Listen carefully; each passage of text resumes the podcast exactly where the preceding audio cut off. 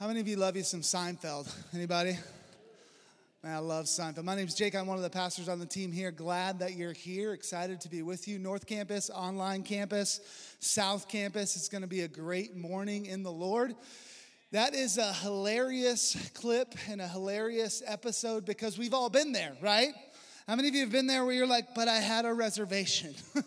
I thought that held the car. Or maybe you're at a hotel and you're like, but I had a reservation. And they're like, we can't find your name in the system. And you're like, but I confirmed 7,282 times. And I'm pretty sure I should have my name in the system. Or maybe you're at, a, at an airport, you're about to get on the plane, right? And they start calling people's names or they start asking, hey, can you take different flights? We'll give you money if you can take different flights. Why?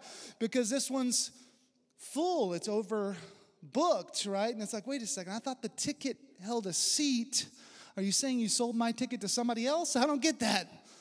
It's hilarious because you've been there and it makes sense. It's kind of a no brainer when it comes to reservations and tickets and things like that. But if I'm honest, I've been in a place where I kind of act like these companies uh, as well. Like, I'm good at starting things, but sometimes I'm not great at finishing them, you know? Sometimes I'm not great at like following through. Like I'm good at the starting, but not sometimes great at the staying, like staying focused and staying persistent until the thing is done. Is anybody there with me this morning that you would be honest? Okay, I see those hands online looking good. Yeah. I, sometimes I can, like, and as a dad, as a dad, I, I find myself kind of bumping into this whole idea with my kids on a regular basis. My kids, I don't know about your kids, but my kids are really good at starting stuff, but not great at finishing it. Like I have two nine year old boys, and it's not uncommon for me to stop by their room after I've told them to clean their room and just go, guys, what's going on? I told you to clean your room and it's a mess. You did nothing. And they're like, no, we did stuff. Like we cleaned that. Look, that we moved that. I'm like, that's great, but somewhere along the way you stopped cleaning and you started playing. And I didn't say go start cleaning your room. I said go clean your room from top to bottom, from beginning to end. And you know, I, I have this conversation with married people all the time too in counseling that hey, it's really not it's really not the starting that matters. It's the staying. Like, love is not a feeling or an emotion. It's not some magical hole that you fall into or fall out of. Like, I fell into love. I fell out of love. That's not the way it works. It's, love is not happiness. Love is staying, even when it's difficult. Love is persevering, even when you don't want to, right?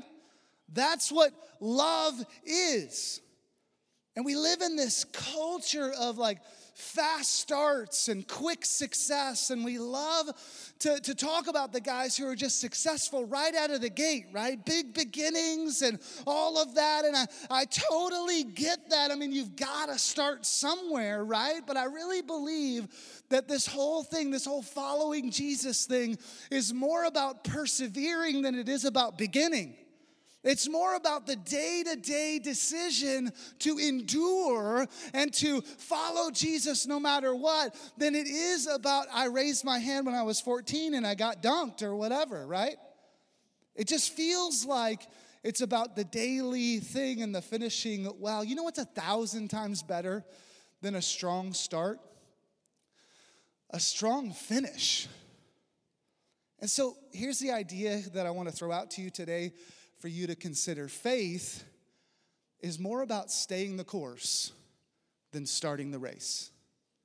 Faith is more about staying the course than starting the race. That culture of quick success and big beginning, it's got us focusing on the beginning, even in our faith journey, even in the church. But the Bible, man, it does the opposite. It talks about persevering and finishing, it talks about finishing the race well, persevering to the end. The Bible says you should stand firm and be strengthened in your endurance and in your patience. The, the Bible Jesus says, even in the Bible, that it's those who would stand firm till the end that will be saved.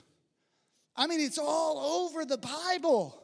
Faith is more about staying the course than it is about starting the race. In fact, Jesus even told this story about a farmer scattering seed. You've probably heard this before if you've been in church very long. Jesus said that the seed represented the gospel of Jesus Christ. And that the soils, there would be four soils in this parable, and each of them represents a different type of heart that receives the gospel or has a chance to receive the gospel. And so he says, the farmer's scattering the seed, and the seed goes on the path, and it doesn't take root at all, just stays on the top. Birds come in, steal it away. He said, that's like the heart that doesn't receive the gospel. They don't understand it, and the devil steals the seed. That's, the, that's number one soil. But the other three soils, all produce a plant, they all take root. And so he says, some of the seed fell on the rocky soil and it sprung up and the sun scorched it and it died. He said, that's like the people who understand the gospel and they receive it and they're all super excited, but their roots don't go deep and they run into something that's difficult in their life and they give up. Then there's some seed that falls among the thorns, and he goes, You know, it actually takes root and grows longer, but over time the, the thorns choke it out. He goes, That's like the people who receive the gospel and persevere for a little while, but then the thorns, and he says, deceitfulness of riches and cares of this world choke out the plant before it can bear root. And then, of course, there's the fourth type of soil, the good, fertile soil, where the seed of the gospel takes root. A plant grows and it bears fruit. Isn't it interesting that three out of four soils produce a plant, but only one out of four produces fruit? It's the one that perseveres. So you can't just take reservations. You got to hold them. You got to keep them. That's the most important part. If you have your Bible, you can grab it and head over to the book of Haggai. We're going to look at Haggai today, to, together today. I preached a message on Haggai a couple weeks ago. If you missed it, would love for you to watch it on YouTube just because this message is tied to that one. Haggai is the second shortest book in the Old Testament. So you probably flip past it a lot. It's between Zephaniah and Zechariah. Uh, actually, knowing you guys, you've been reading it every day for a long time, and if you drop your Bible, it just automatically flips to Haggai. But don't be ashamed to use your table of contents if that's not the case. Or the Bible under your seat, seat around you if you're at North Campus or South Campus, page 791. But just to remind you, so we know what we're reading, Haggai is about rebuilding the temple in Jerusalem. So God had allowed for foreign armies led by King Nebuchadnezzar to come in and destroy the temple in Jerusalem and take the people of Israel captive as slaves for 70 years. But then he allowed them to come back just like he promised. And Nehemiah, the books of Nehemiah, Ezra, Haggai are telling of their coming back, the beginning of the people of Israel coming back to Jerusalem. And, and we learned in Haggai a couple weeks ago when we talked about it, just that, uh, you know, they came and they got excited about building the temple and they built the altar and the foundation and they were excited and they built for two years, but then they faced opposition from the Samaritans who were there um, since they had left and they quit, they gave up. For 14 years, the construction site, there was no activity, they just put the project on hold. And Haggai's job is to come and get them back to building the temple, to remind them of their purpose, get them to choose the difficult wrong or choose the difficult right over the easy, comfortable wrong. And God just says very clearly hey, just go up to the hills, get the wood, bring it down, build my house. Just do it, just get going. And so that brings us to where we are today. To their credit, they do it, they obey. And it says they feared the Lord. And then in verse 13, that Haggai delivered this message from the Lord I am with you, declares the Lord. And the Lord stirred up the spirit of the remnant of the people. And they got back to rebuilding the temple. He stirred up their spirit. Have you ever had God stir up your spirit before? Like, if you're a follower of Jesus, this happens sometimes where God will just give you a faith for something, some hope for something, and you're just like, I gotta do this. Like, I'm just ready to go. And you just get stirred up. Have you ever been stirred up before? God stirred up their spirit and they're like, okay, we got to get back to rebuilding the temple. We got to go. And so they start rebuilding the temple. We're, go- we're supposed to do this. Let's do this. And they get to work, and the Bible says that one month in, they give up again. They're like, yeah, let's go. One month later, oh, never mind. We're done with this. The first time they had given up for that 14 years, they had given up because of physical opposition coming from the Samaritans. This time, what happens is that they, they gather together for one of their religious festivals around the construction site of the temple, and people look at it and they go, Is this it? Ugh, this does not look very good. Is this all you guys have accomplished? And so they feel discouraged. They're like, man, we're trying. We were stirred up for the Lord. And you guys are like, yeah, it's nothing. And they're like, maybe we should just stop. Let's just, let's just give up. It's not even worth it. Have you ever done this before? I don't know what it is for you, but maybe you're like, we're gonna get out of debt, we're gonna get out of debt, we're gonna get out of debt. Christmas. It's in December again. We're gonna get out of debt next year. Or maybe you're like, I'm gonna go on a diet, I'm gonna go on a diet, I'm gonna go on a diet. Twinkies on sale at Walmart. Go on a diet next week.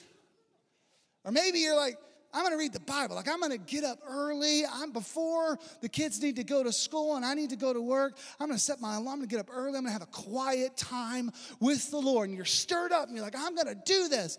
First day, the alarm goes off and you're like, Yeah. You get up, you get your Bible, you read it. You're like, This is awesome. Your day is awesome. Second day, the alarm goes off. You're not as excited. You kind of stumble out of bed, but you get it done. Third day, you're confused as to why the alarm is going off, why it's so dark outside. Something's wrong with my phone. But then you remember, you get up, you sit in your chair, you get your Bible out. The next thing you know, you got little hands tapping you. Wake up. Mom, Dad, is it, is it wake up time? Fourth day, you don't even set your alarm. What's the point? We go, we're gonna do this. And then when we don't see the progress or make the progress that we think we should have made, we get discouraged. And that discouragement causes us to give up, causes us to not stay the course. That's exactly what happened to the people of God. They're like, we're gonna do this. We're stirred up. Let's go after this thing. One month in, it doesn't go as they expected. They get discouraged and they give up. And then God asks them two questions that I want you to see in verse 3 of chapter 2. Through the prophet Haggai, he says this Who is left among you who saw this house in its former glory? How do you see it now? Is it not as nothing in your eyes? Okay, so he goes, Who is old enough to remember the glory of Solomon's temple? And what about this one? Is it not as nothing in your eyes? So he's calling out a couple of major causes of discouragement. And it's important for you to see this. Why? Because faith is more about staying the course than it is about starting the race, right? So the first one he calls out is critical comparisons. He's going, hey, isn't this like, have you, has any of you seen Solomon's temple? I mean, wasn't it awesome? And this one's not anything in comparison to that one. And they're doing the same thing that you and I often do. They are comparing their beginning with someone else's end, someone else's finish. I mean, I don't know about you, but sometimes I can get discouraged when I compare myself to where other people are at and I'm not there yet. Like maybe you're a mom and you're comparing where another mom's house, uh, you know, her house and her kids to your house and your kids, and you're like, man, this mom's got it all together. Like her house is clean, her kids are in like matching outfits going to school, they got scholarships to college at seven years old. My house, like, I don't even know when the last time I cleaned it was. I'm just hoping my kids had pants on this morning, you know? Or maybe you just got home from or just leaving coffee at, another mom's house and you're going, what the? Does this lady have like Chip and Joanna on speed dial or what? This house is like out of a magazine. How is she doing that? Or maybe you're a guy and you're comparing to another guy and you're going, man, he's got it all together. He's got it all. He's got an awesome house, awesome job, new sports car. He has hair. He looks fit. And I'm over here like, my forehead has definitely gone into a mid head, you know? And I'm like, got this dad bod going on. I don't like my job. My house is a wreck. My car's in the shop. You're just discouraged. I heard someone say once that the quickest way to destroy something is to compare it to something else. You, you want to destroy your marriage? Compare it to somebody else's marriage. You want to destroy your career? Compare it to somebody else's career. And this whole critical comparisons thing, it's worse than it's ever been, isn't it? Why? Because of social media. Because you're scrolling, going, oh, what in the world? They're on another vacation? How many vacation pics are these people gonna post? That's like seven this summer. And I can't even go on one vacation, I'm barely paying my rent. And if I went on vacation, I wouldn't get my kids to smile like that, I guarantee you. Or you're scrolling, you're going, oh, having a little coffee get together, huh? Okay. Wish I was invited. Guess I'm not good enough, cool enough to be in your group. Or you're scrolling and you go, does this lady need to do a selfie every five seconds? I don't know. I still remember what she looked like five seconds ago. Why, why does she have so many likes? This is nuts. I got to get in on this. You know what I'm gonna do? I'm gonna take a selfie, but I'm a Jesus juker, you know? So I'm gonna take a selfie, but it's not just gonna be a me. I'm gonna, I'm gonna put my Bible in my lap, you know? Like have a little coffee cup, take a picture of my Bible in my coffee cup. Hashtag quiet time. But I'm also gonna put my legs up so everybody can see my legs, you know? Because I've been working on them legs. Been working on them in the gym. Got a good tan. I want everybody to see that but also Jesus, you know? and you're you're comparing and you just get you get discouraged, you know? What's wrong with me? I'm not as good as them. That's exactly what's happening with the remnant in Haggai. The temple they were working on, it just didn't look as good as Solomon's temple. And there were some people who had actually been there and they're like, yeah, you guys are failing. This doesn't look as good. It pales in comparison to the glory of Solomon's temple, and they feel discouraged. Critical comparisons. The other one is small beginnings. Small beginnings. He goes, Does this one look like nothing in your eyes? They go, Man, we're, we're trying real hard, but it's just like, it's not, we're not seeing a lot of progress. Like, it's not looking like we want it to look. Maybe like I'm trying really hard to start a business, but it's just not going really well. I mean, it's it's fun, but it's just small. I thought it'd be bigger by now. Maybe, maybe you're like, man, I, I I'm gonna go on a diet. I'm a, I'm gonna work on my muffin tops. You know. You guys don't know what muffin tops are? It's these, all right. I'm gonna work on my muffin tops and. So you go on a diet for a month, and for a whole month you eat only asparagus and almonds, all right? and you're standing on the scale at the end of the month and you're like, I lost two pounds. I lost two pounds. At this rate, I'm to hit my weight goal in 163 years.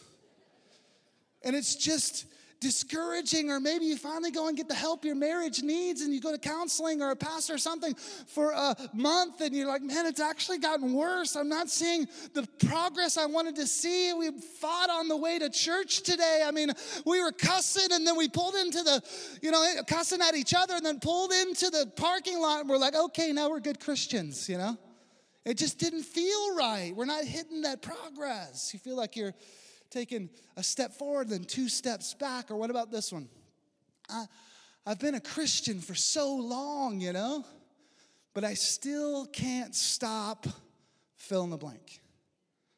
Cussing, spending my money where I know I shouldn't spend it, judging other people, looking at things on TV and on internet that I know I shouldn't look at. I really feel like I would be, I felt like I would be farther along than I am now. I'm not where I thought I would be, and you just feel discouraged. I'm trying my best, but it's not working, and it just builds and builds and builds until you feel like the people in Haggai felt. I don't even think it's worth it. I don't even think it's worth it. I'll never get there. Here's what I know in a group this size, North Campus, South Campus, online, listening to this right now, there is definitely, there are definitely some of us who, in some category or aspect of your life, you're feeling this. It just doesn't feel worth it. I don't even think I'm going to keep going. I think I'm just going to quit this thing. I'm just going to be done with that. I've accomplished so little and it's not as good as them. And you're just discouraged. Yeah, can, can I be real with you for a second? Then I'll go back to being fake, but I'm going to be real for a moment. Yeah, I live with constant discouragement in my life. I sometimes it's at a low level and sometimes at a really, really high level. Like many of you, I live with this discouragement. And sometimes I'm just discouraged at my own personal sinfulness. No deep, dark secret. I just feel like being a pastor and a Christ follower, as long as I had, I'd, I'd have a better handle on some things, you know, some doubt, and envy, and pride. And I, I, thought I'd be, you know, more discerning than I am now, and more forgiving than I am now, and more empathetic than I am now. And I just, I just feel discouraged, you know. And I almost always feel like I could have done better. I could have been a better dad. I could have handled that situation with my wife better. I could have preached better, led better, inspired better, discipled better. I could have done better. And on the pastor side, you know, there's just so much to do. There's so many people who don't know Jesus, so many marriages that are struggling, so many kids that don't have a safe home, so many people who are deceived into thinking that they can accomplish their life's purpose apart from Christ. And it just feels like, man, I could have done better.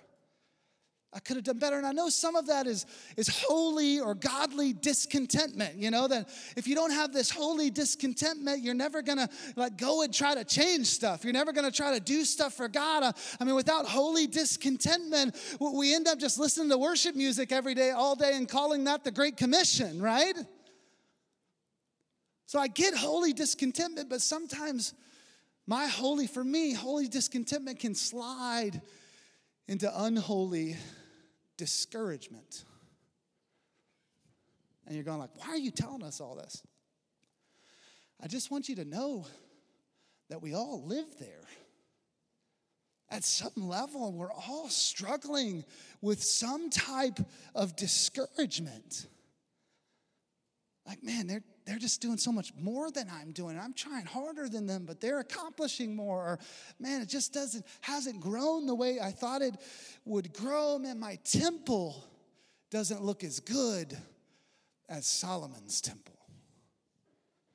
And we get discouraged. So the question becomes what do we do when we find ourselves, what should we do when we find ourselves discouraged?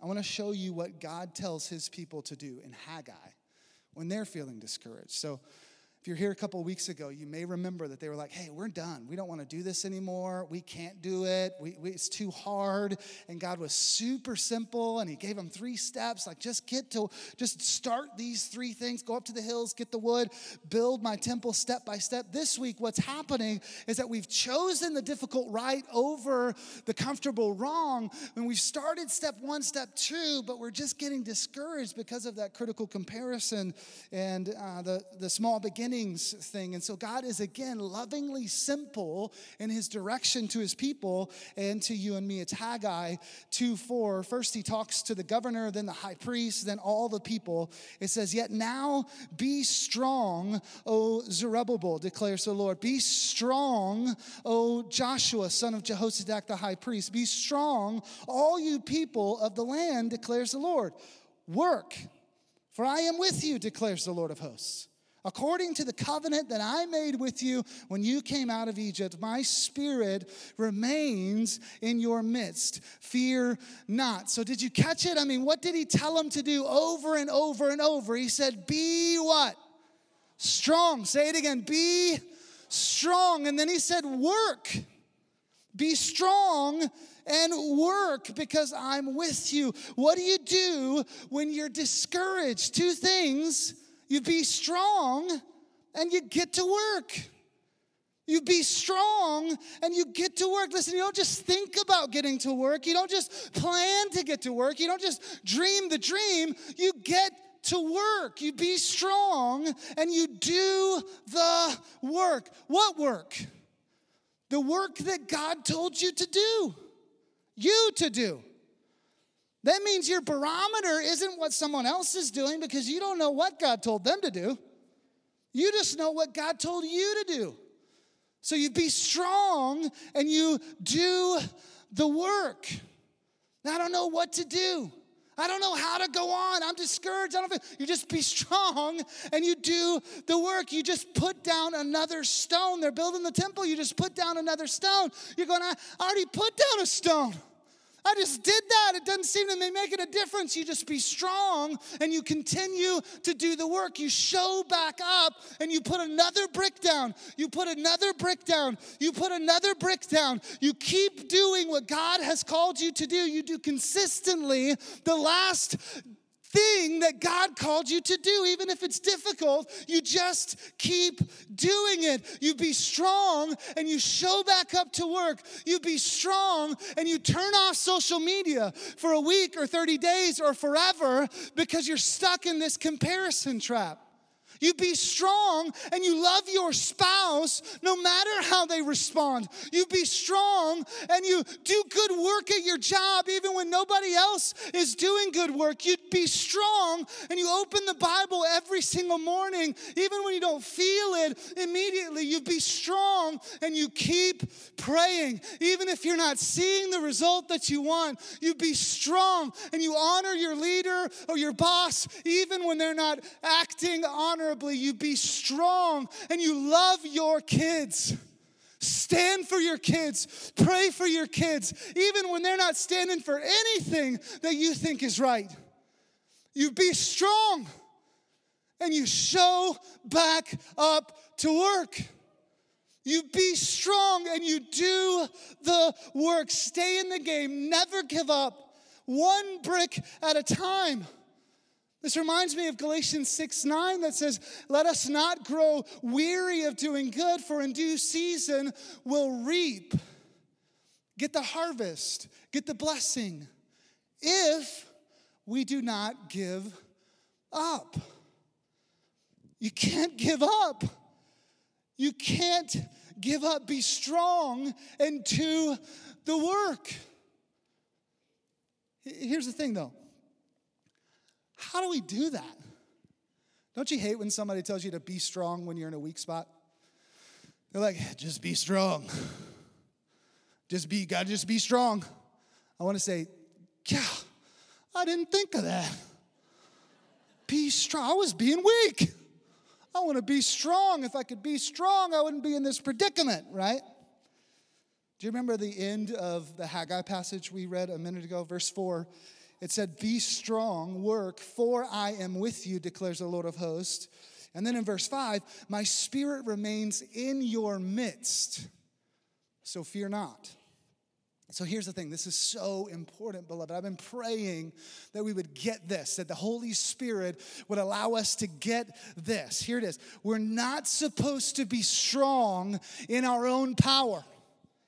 We live in new covenant times, and our New Testament says that when we are weak, God is strong in our weakness and through us. In other words, I don't have to be strong in my own strength. In fact, I can't be strong and do the work, but I can't be strong in my own strength. This is the key to all of it. If I ended this message by saying, You can do it, I'd be lying. You can't do it. I mean, you got no shot at doing this thing.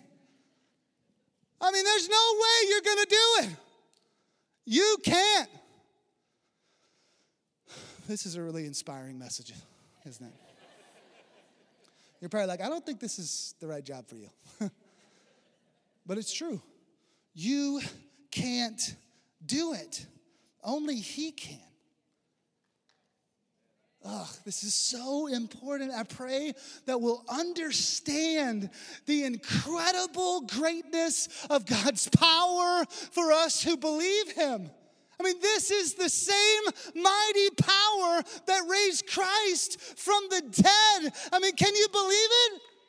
I mean, I've got supernatural power living in me. The same power that raised Christ from the dead. The same power, the same supernatural, God saturated power that healed the wounds of Jesus and put back together his fractured body and resurrected him from the dead is at work in us.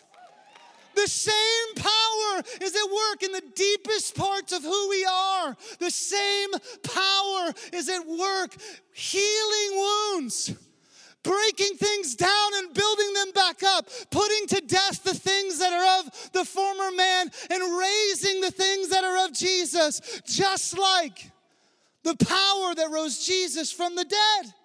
The same power is at work in us. Isn't that awesome? At work in who? All of us? No. For us who believe him, the same power is at work in those who believe him, Ephesians 1 says. So when you're discouraged and you keep going, and maybe you're thinking, I gotta get to work, I gotta, I gotta be strong, and I gotta do this thing, you can't do it in your own power. You got to lean into the power and spirit of God that lives in you. We need God. Because even in Haggai, he goes on to prophesy and say that the glory of God is going to fill the temple. And then he says, the latter glory, the later glory, is going to be greater than the former glory. And it sounds like he's saying that the temple that they're working on and they're discouraged about is actually going to be more magnificent than Solomon's temple ever was, but it wasn't. It never was. Historians will tell you that the second temple paled in comparison to Solomon's first temple. It's because God wasn't talking about that temple. It's because through Haggai, God was prophesying and giving the people a glimpse, a small glimpse into what he was going to do in Jesus 1500 years later. Jesus changed everything. Here's what I'm saying I'm praying the Holy Spirit would allow us to get this. In the old covenant, you would bring a sacrifice to the temple in hopes that it would make you right before God. But in the new covenant, God comes to you, sacrifices himself, makes you right before him, and turns you into the temple of his Holy Spirit. This is so important. Old covenant, you go to the temple where God lives. New covenant, you are the temple where God lives. You didn't get it. Old covenant, you go to the temple where God lives. New covenant, beloved. You are the temple where God lives. Isn't that amazing? You have the Spirit of God living in you. John 14, Jesus said the Spirit would be with us, but also in us. 1 Corinthians 3, the Apostle Paul says, You are and I am a temple of the Holy Spirit, not just with us, but in us. And 1 John 4 says, Greater is He that is in you than He that is in the world. Are you catching it? Jesus is the greater glory that Haggai was talking about. So every time you put a brick down, you glorify Jesus. Every time you love some, because He lives in you, every time you love somebody, you're glorifying Jesus. Every time you forgive somebody, you're glorifying Jesus. Every time you step out of your comfort zone and share the love of Jesus, you're glorifying Jesus. Every time you sacrifice your own desires and your own comfort and your own convenience to obey God in faith and step out and further His kingdom and renown on earth, you're glorifying Jesus. And so, if you're discouraged, I want you to know this simple yet profound truth. It really changes everything. You're never alone. You're never alone. I have the Spirit of God living in me. so you can do everything and anything that God calls you to do. Not only start the race, but stay the course. He's with you, the Spirit is in you. So, because of that, out of that, in response to that, you be strong. You do the work. You stay the course. One brick at a time. Let's pray. Jesus, you are so good to speak to us every time we open your word. We are thankful. May this truth that we are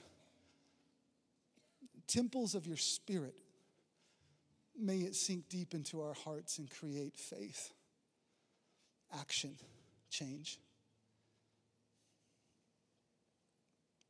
As we continue in an attitude of prayer, we're running out of time, but I want to give you just a moment and I want to pray for you. So if you're in this place, online, North Campus, South Campus, and you're you're in a place of discouragement, and could be anything, could be something to do with you know bible reading or your marriage or your job or something god told you to do and it's just not what you thought it would be and it'd be easier just to give up and you're just thinking man i just feel like i should give up but you're discouraged.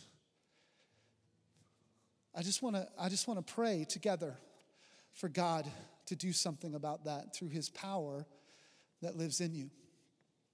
And so if that's you would you just slip your hand up so i can pray for you yeah, hands going up. I'll just hold them up. I'm, I'm with you.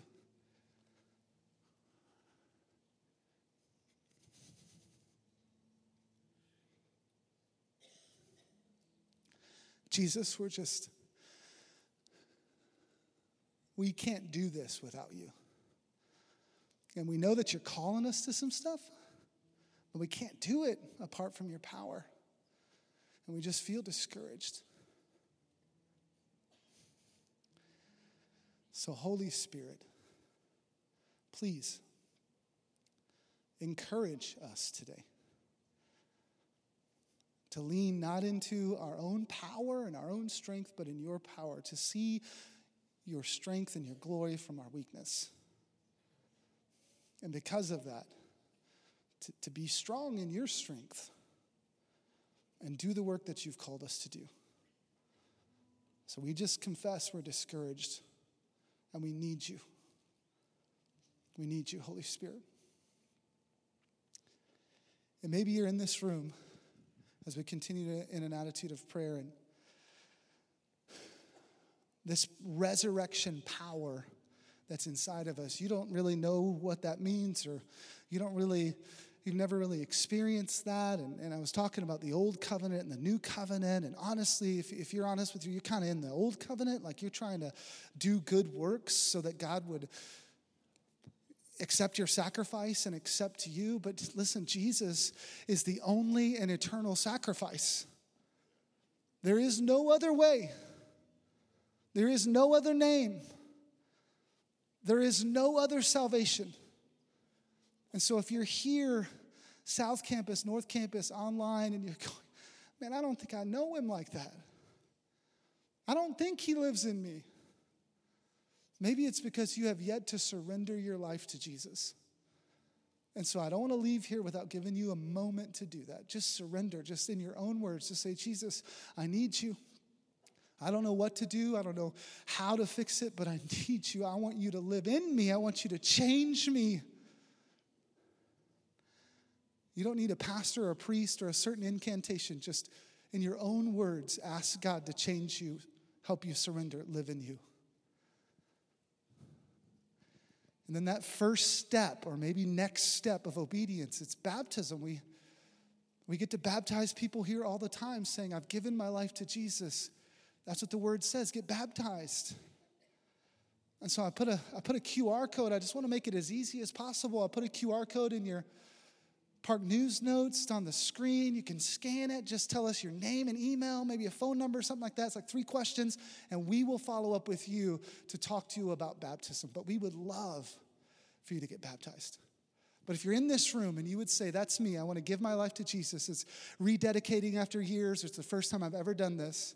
I need God to change me. If that's you with our eyes closed and heads bowed, I'm just going to say a prayer over you.